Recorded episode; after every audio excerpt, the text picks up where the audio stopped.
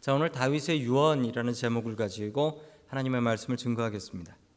자, 21장에서 21장에서 어, 기브온 사람들이 원수를 원한이 있었고 그 원한을 하나님께서 갚아 주시는 것을 여러분들이 보았습니다. 자, 22장은 그냥 다윗의 노래입니다. 다윗의 노래이고요. 그래서 22장을 넘어서 23장으로 가도록 하겠습니다. 23장이 오늘 아, 우리 사무엘하의 마지막이 되겠습니다. 24장이 있지만 24장의 내용은 지난번에 설교한 내용이었어요. 23장을 마지막으로 하겠습니다. 자, 23장은 다윗의 유언입니다. 사람들마다 중요한 말들이 있지만 여러분 그 말 중에 제일 중요한 것은 유언입니다. 유언은 어, 법적으로 효력이 있고 또 그래서 뭐 공증을 하기도 하고 변호사를 세우기도 합니다. 어, 제가 하는 말이 모두 다 그렇게 유효한 말은 아닐 것입니다. 여러분 그러나 제가 한 말 중에 유언은 정말 중요한 말이 될 것이죠. 사람들마다 유언을 허투루 말하는 사람은 없습니다. 여러분 유언은 참 중요하죠. 다윗의 유언을 보면서요. 여러분 다윗의 다윗이 하나님 앞에서 성공할 수밖에 없었던 이유 세 가지를 발견할 수 있습니다.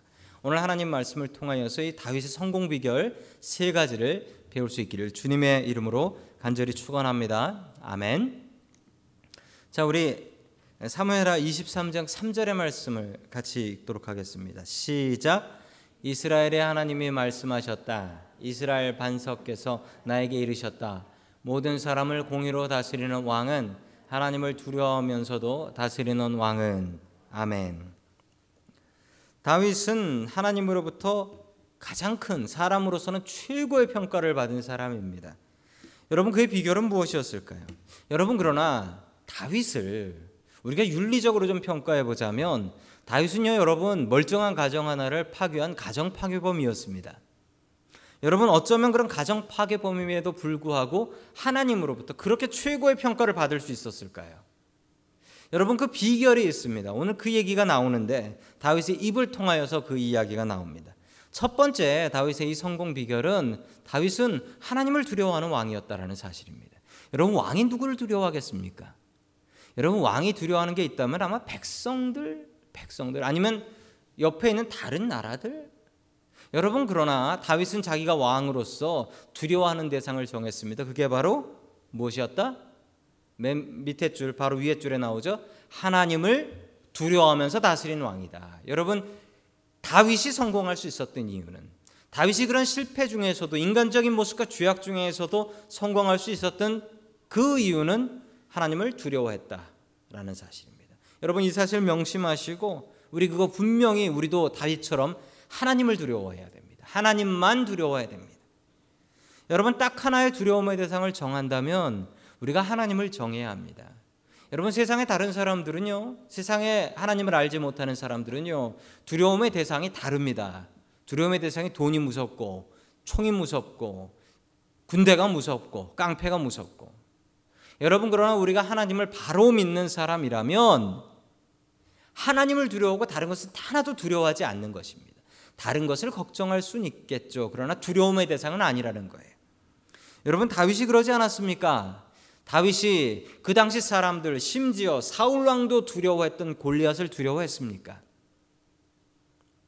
다윗은 골리앗을 두려워하지 않았습니다.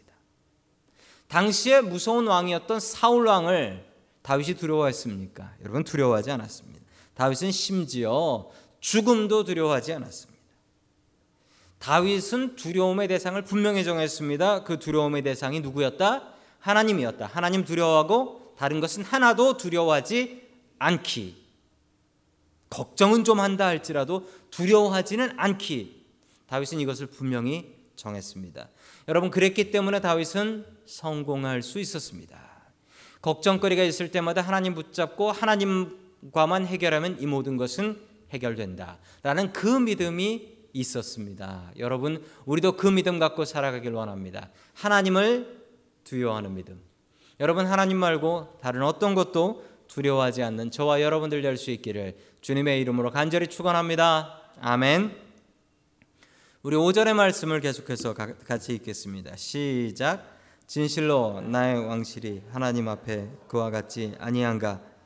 하나님이 나로 더불어 영원한 언약을 세우시고 만사에 아쉬움 없이 잘 갖추어 주시고 견고하게 하셨으니 어찌 나의 소원을 이루어 주 어찌 나의 모든 소원을 들어주지 않으시랴 아멘. 자 여기서 두 번째 두 번째 다윗의 성공 비결은 다윗이 의지했던 것은 영원한 하나님의 언약, 영원한 언약을 의지했다. 하나님의 약속은 영원하다, 변하지 않는다라는 겁니다. 여러분 영원이라는 말을 사람이 쓸 수 있습니까? 영원이라는 말을 사람이 쓸 수 있냐고요. 당신을 영원히 지켜주겠어. 여러분 이게 되나요? 여러분 사람은 영원히 지킬 수가 없습니다. 영원히 당신만을 사랑해 되나요? 여러분 이것도 안 됩니다. 사람은 이 영원이란 말을 사용할 수가 없습니다. 여러분 다윗은 이 영원이라는 말을 어디다 사용합니까? 하나님의 약속, 하나님의 말씀에다 사용합니다. 여러분 하나님의 말씀만이 영원합니다.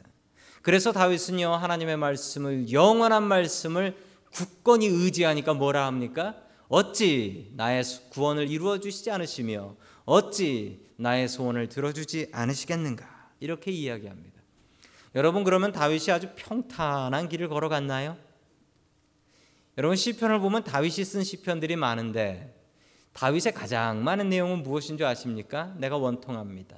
하나님 어디 계십니까? 하나님 어디 계셔서 나를 버리셨습니까? 이런 이야기가 시편에 정말 많이 나와요. 여러분 그 이야기 하나 보겠습니다. 다윗이 쓴 시편이에요.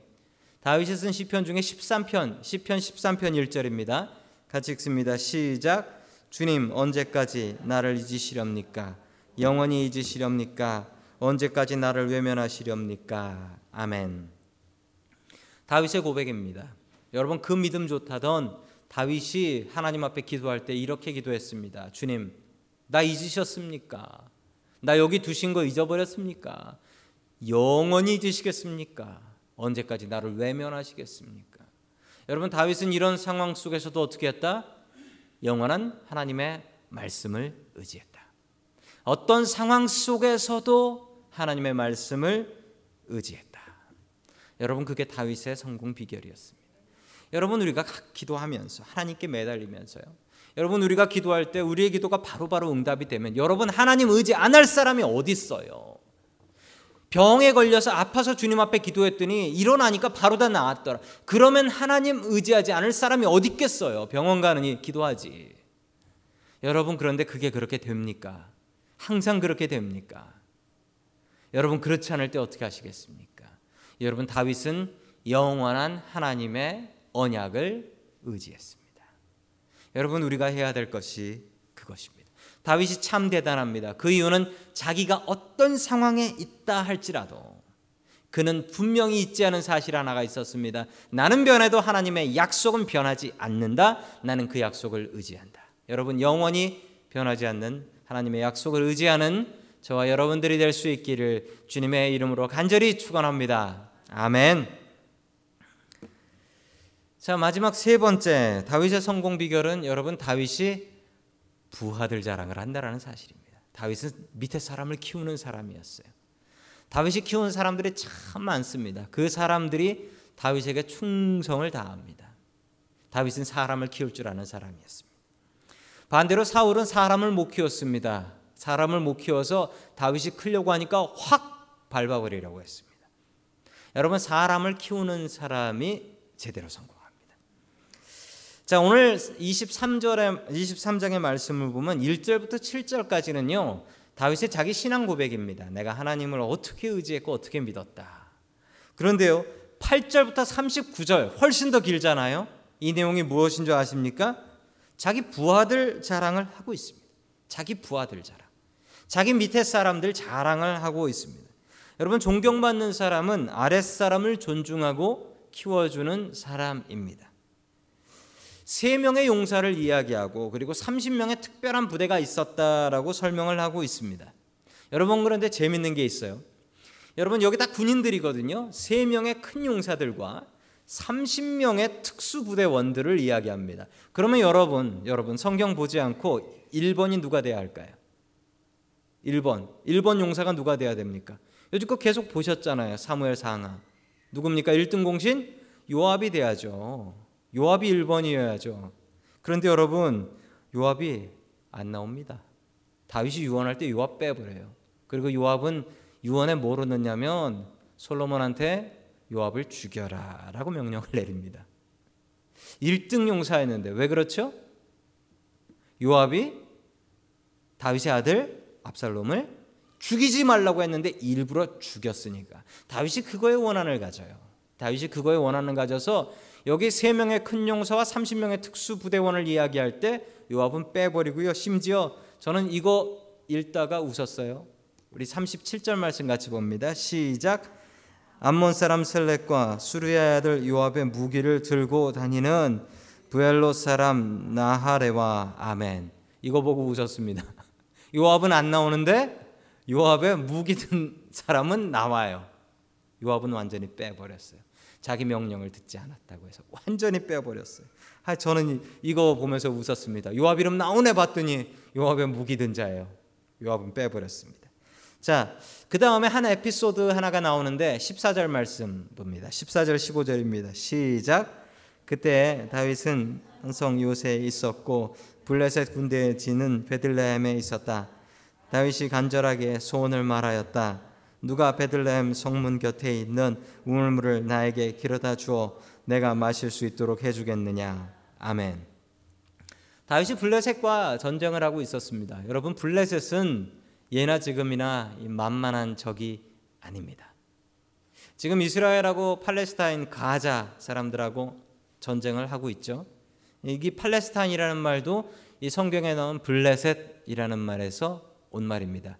영어로 써놓고 보면 거의 비슷합니다. 글씨가. 자, 블레셋과 싸우고 있었는데 다윗은 산성에 포위돼 있었습니다. 산성 안에 있었고 포위돼 있었어요. 포위돼 있었는데 다윗이 너무 목이 말랐던 겁니다. 그래서 다윗이 뭐라고 얘기하냐면 누가 이 포위망을 뚫고 베들레헴에 가서 우물물을 가져다가 나에게 줄까라고 얘기했는데 여러분 왜 베들레헴일까요? 물맛은 베들레헴이 가장 좋을까요? 왜 베들레헴일까요? 여러분 다윗의 고향이 베들레헴입니다. 다윗의 고향. 그래서 누구의 고향이 또 베들레헴이죠? 예수님의 고향이 베들레헴인 거예요. 그래서 다윗의 자손 예수요. 고향이 같습니다. 고향.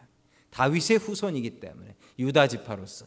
자, 왜 베들레헴이냐면 자기가 어릴 적부터 마셨던 그 맛, 그 샘물이 생각난 거예요. 그래서 그 물을 좀 먹었으면 좋겠구나라고 얘기를 했습니다.